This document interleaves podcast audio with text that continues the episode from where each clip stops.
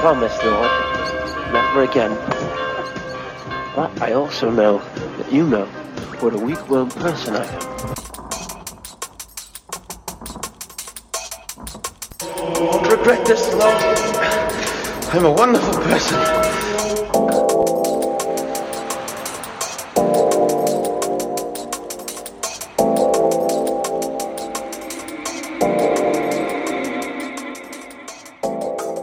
Psalm twenty-eight. O Lord, I call to you. My rock, do not be deaf to my cry, lest if you do not hear me, I become like those who go down to the pit. Hear the voice of my prayer when I cry out to you, when I lift up my hands to your holy of holies. Do not snatch me away with the wicked or with the evildoers who speak peaceably with their neighbors while strife is in their hearts. Repay them according to their deeds and according to the wickedness of their actions. According to the work of their hands, repay them and give them their just deserts. They have no understanding of the Lord's works or the deeds of God's hands. Therefore God will break them down and not build them up. Blessed be the Lord who has heard the voice of my prayer. You, Lord, are my strength and my shield. My heart trusts in you, and I have been helped. So my heart exults, and with my song I give thanks to you. You, Lord, are the strength of your people, a safe refuge for your anointed. Save your people and bless your inheritance. Shepherd them and carry them forever. Amen.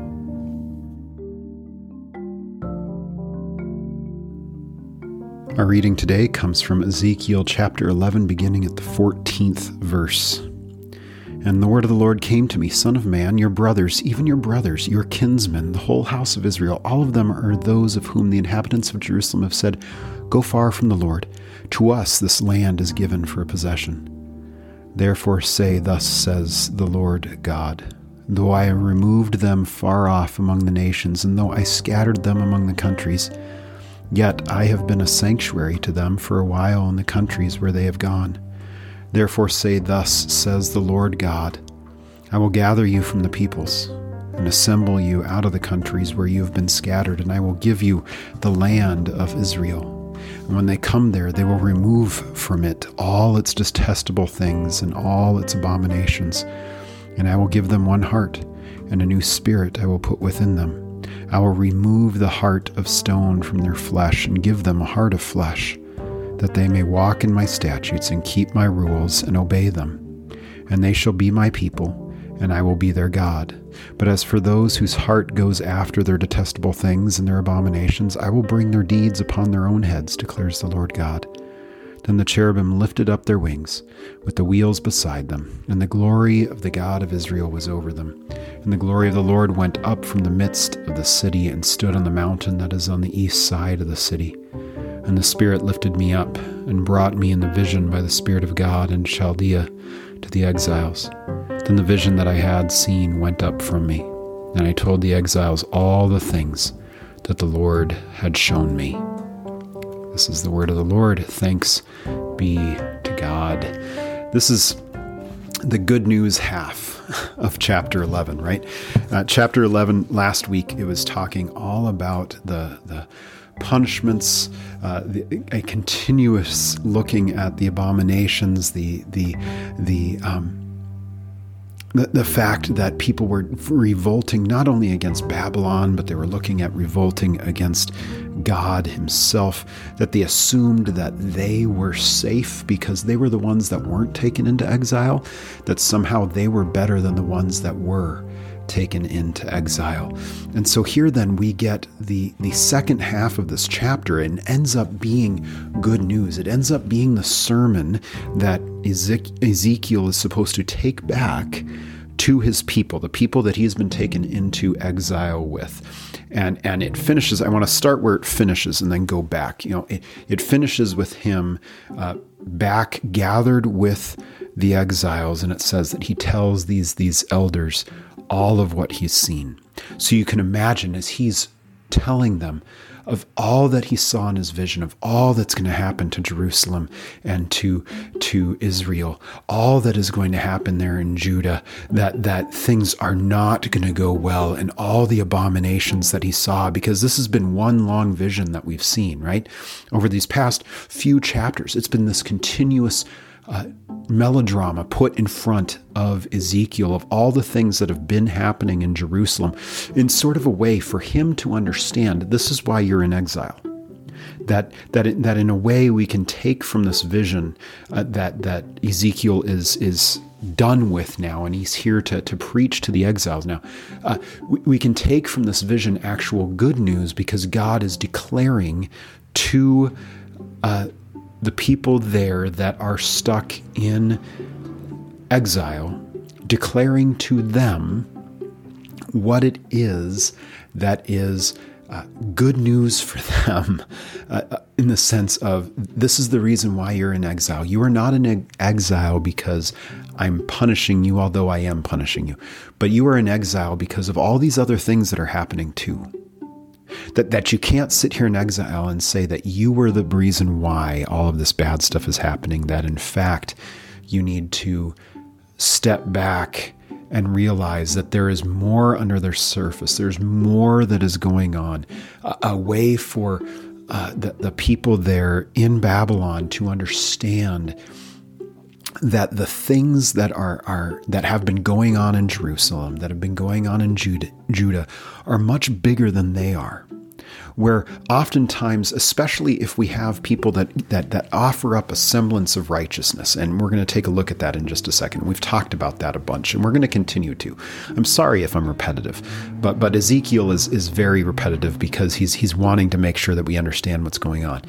Um, that these we we have this this imposter syndrome that we carry around with us, in which we look at other people and we assume that they've got all their stuff together.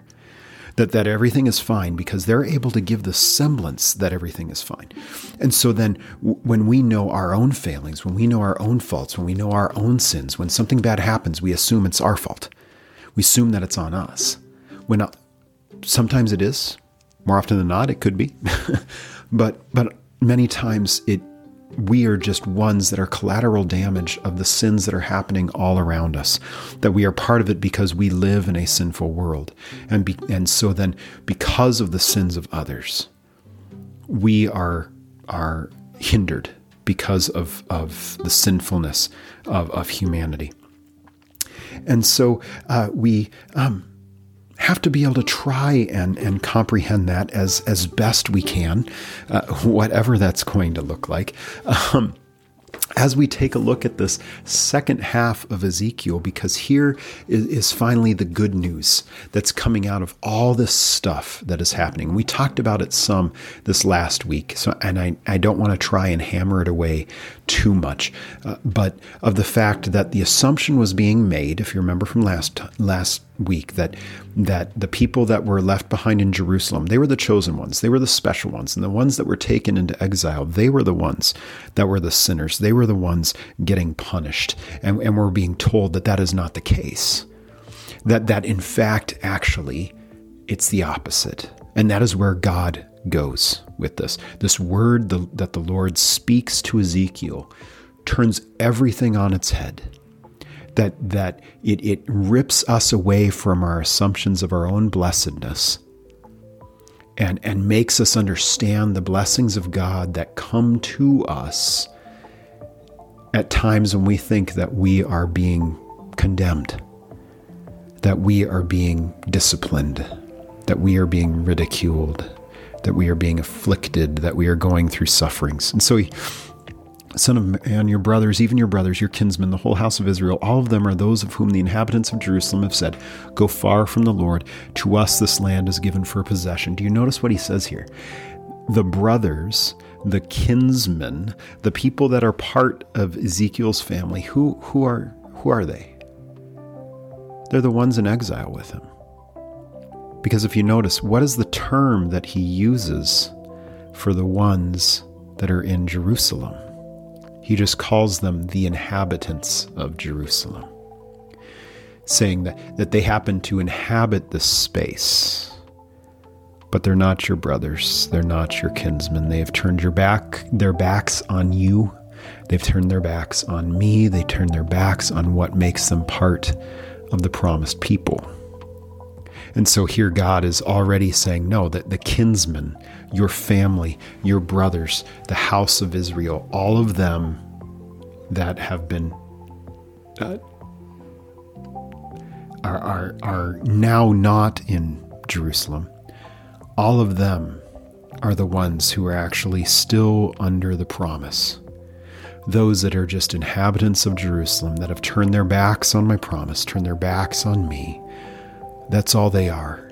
They just happen to habit a place in which my glory is departing. We, we see that at the end of this chapter. And so then he says, verse sixteen, though I removed them far off among the nations, and though I scattered them among the countries. Here he's staying, saying what he's done. He's, he's removed. He's scattered. Yet I've been a sanctuary to them for a while in the countries where they have gone, saying that God has not left them. God has not forsaken them. This, this ties us back to our Christ, doesn't it? Because Christ leaves us with those words at the end of Matthew, I will never leave you nor forsake you. I will be with you until the end of the age. Here God is saying, even in exile, even in the times in which you think you are so far gone, I have been a sanctuary for you. I have been a place of refuge. I've been a place of peace. That it is that when we are in Jesus Christ, even in the worst of times, we are within the sanctuary, the, the refuge, the rest, the peace of God, even when all hellfire is falling down upon us, all around us, that we, we are in the midst of the sanctuary work of God in Jesus for us. That Christ makes it known to us in John that he is the temple of God, that that he is the one where the glory of God dwells, that, that all the glory of God dwells within him bodily, as Colossians one tells us. And, and so here, then we find our rest in him above everything else, that he is a sanctuary for us, even when we are scattered, even when we feel afflicted, even when we are in suffering, even when we feel like we've been taken to the farthest edges of the world away from God. God has not forsaken us. God has gone with us. That's the reason why he appears as the chariot, right? We talked about that with the wheels and them going in particular directions wherever they want to go. It's that God is not placed in that particular location in Jerusalem like all the other deities, where deities were tied to particular things, either particular portions of nature or particular places, particular countries, that this God was the God of this land, and so you had to learn to worship him this way. You, you see that in, uh, in I believe it's Second Kings. Uh, it's either Second Kings or Second Chronicles. I always get them confused, the narratives there. Uh, but in Second Kings, where uh, the Assyrians exile the northern kingdom, the kingdom of Israel, the kingdom of Samaria, and they place other, they, they bring other refugees into that space that are not Israelites. Um, and this is where we get the Samaritans from, the interbreeding of, of those. But they ended up having to have a priest, a Levite, come to Samaria to teach them about this God of this land, because they assumed that there was this God of this land because people were getting attacked by lions and dying and, and all this stuff. And so they felt like they needed to, to, to learn how to serve this God that was in this land, that somehow outside of this land, you didn't need to worry about this God. But in the land, you needed to worry about him. Well, here, God is saying, I'm the God of all time. I am the I am. I am that I am that I am. I am the God of the living and the dead. I'm the God of the heavens and the earth. I created all things. I'm with you wherever you go. And I'm with you even in the times in which you feel so far gone, that I am a sanctuary for you. And then I love all the gospel words that are used here, because the gospel, if you want to know what the gospel is, church, number one, it's that Jesus loves sinners. But the good news too, the gospel is this good declaration, this good proclamation to you. And it always comes with God being the subject of the verbs, God doing the work. And so that's what we get here starting in verse seventeen. I will gather you from the peoples. I will assemble you out of the countries where you've been scattered. I will give you the land of Israel. What is he doing? He's gathering, he's assembling, he's giving. They're not taking it. They're not um, gathering themselves. He is gathering them. He's bringing them back together. He's doing the work to bring them out of exile, to give them back the land, which is what eventually we see at the time of Ezra and Nehemiah and, and, and, and things like that, right? That, that God fulfills this promise. I will gather, I will assemble, I will give. Th- those are gospel words that we have to see. God being the subject of the verbs, and we are just the object, God working upon us. That's the good news. Bad news is anytime we think that we have to be the subject of the verbs. And then, uh, and when they come there, they will remove from it all its detestable things and all its abominations, meaning that he's going to gather them. He, he's going to assemble them. He's going to give them the land. And th- in that process, then also, they are going to make sure that this doesn't happen again. How? By removing all these things that have become stumbling blocks. And, and, and why is this going to happen? Well, he tells us in verse nineteen and twenty.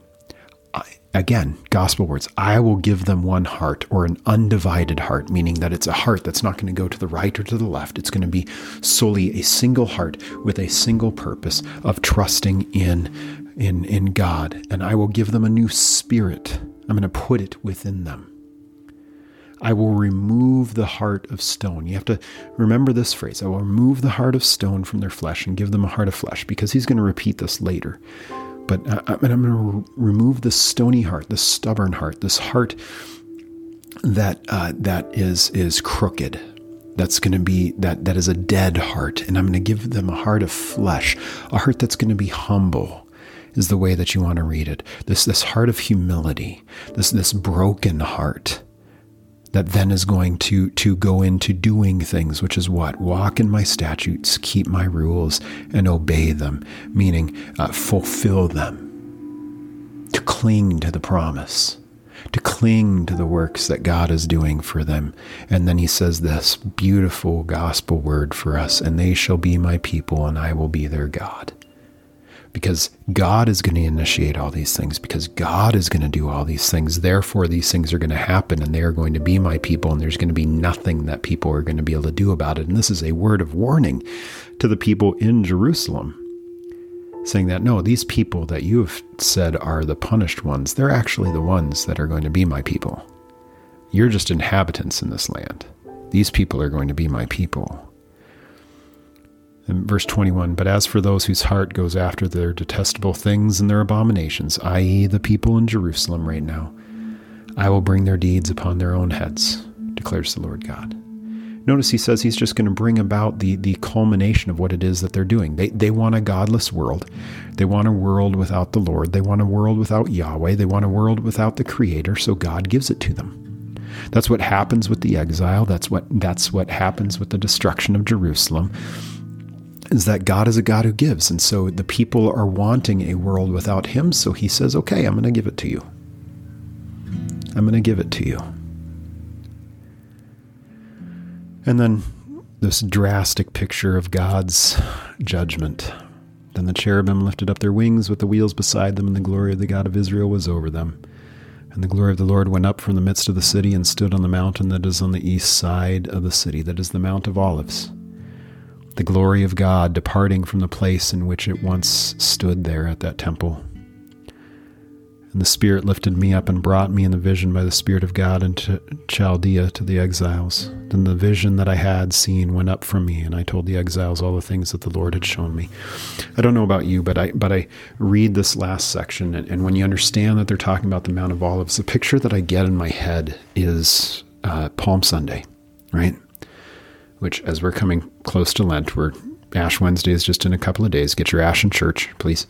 Um, I, I picture Jesus there as he's coming up over the Mount of Olives. That is when he get, it gets on the, the donkey, and he rides in to Jerusalem. And it's there, if, if you can see it, if you want to see it, there, thinking about this the the leaving of the glory of God, the glory of the Lord from Jerusalem here in Ezekiel eleven and resting upon the Mount of Olives. What is Jesus doing? He's returning the glory of Israel, the glory of the God of Israel, back to Israel, but in a very different way. He's physically coming and dwelling with his people to do that which they refuse to do nor are able to do, that is, to trust in God alone, but also to give of himself to save his people. Jesus, riding down that mountain from the Mount of Olives and entering into Jerusalem, is the culmination here of this last half of Ezekiel. You want application for you? Here you go. Jesus coming down that mountain on the donkey into Jerusalem to all the shouts of Hosanna, uh, of God save us, is what the word means, is Jesus gathering his people. Jesus assembling them. Jesus giving them the land that is good, which is uh, is is the, the promised uh, new heaven and new earth, the promised new Jerusalem that is coming at the end of the age. It is him coming and and and taking out our stony heart and giving us a heart of flesh, the divine cardiologist doing the work that needs to be done, and in order to give us new life, giving us a new spirit that we might cling to his promises. That when we understand that faith is not a work unto itself, and it is not something that we do, but is something that is gifted to us, this trust to have ears that we might hear the word of God, to trust that what he is going to do for us is enough and that we can do nothing. And that is Christ in his work coming back into Jerusalem on that day to grant to us the things that we need from him. Let us pray. Almighty God, the resplendent light of your truth shines from the mountaintop into our hearts. Transfigure us by your beloved Son and illumine the world with your image through Jesus Christ, our Savior and Lord, who lives and reigns with you in the Holy Spirit, one God, now and forever. Amen. Well, church, I pray that things are going well with you as you go into this Ash Wednesday week and the beginning of Lent. I, I pray that God's mercies and blessings would we, be with you. Uh, please continue to share this. Continue to to offer up this podcast as a place for, for Bible study and for growing in our faith and love of God and love for one another. And and if you get a chance, give some reviews and some other things so that we can know how we're doing um, and things that we might want to want to change. But uh, Lenten blessings to you. Pray for pray for me and and for my church here. We will have uh, by the time this comes out, I will have just gotten back or be on my way back from our annual coastal youth retreat uh, with uh, ten kids that we're taking. Um, My wife and I are taking over to the coast in California for a time of, of worship and prayer and study and service and fun. I pray that they're transformed and they grow in their love for God as well. Well, go in peace. Serve the Lord. Thanks be to God. We'll see you next week.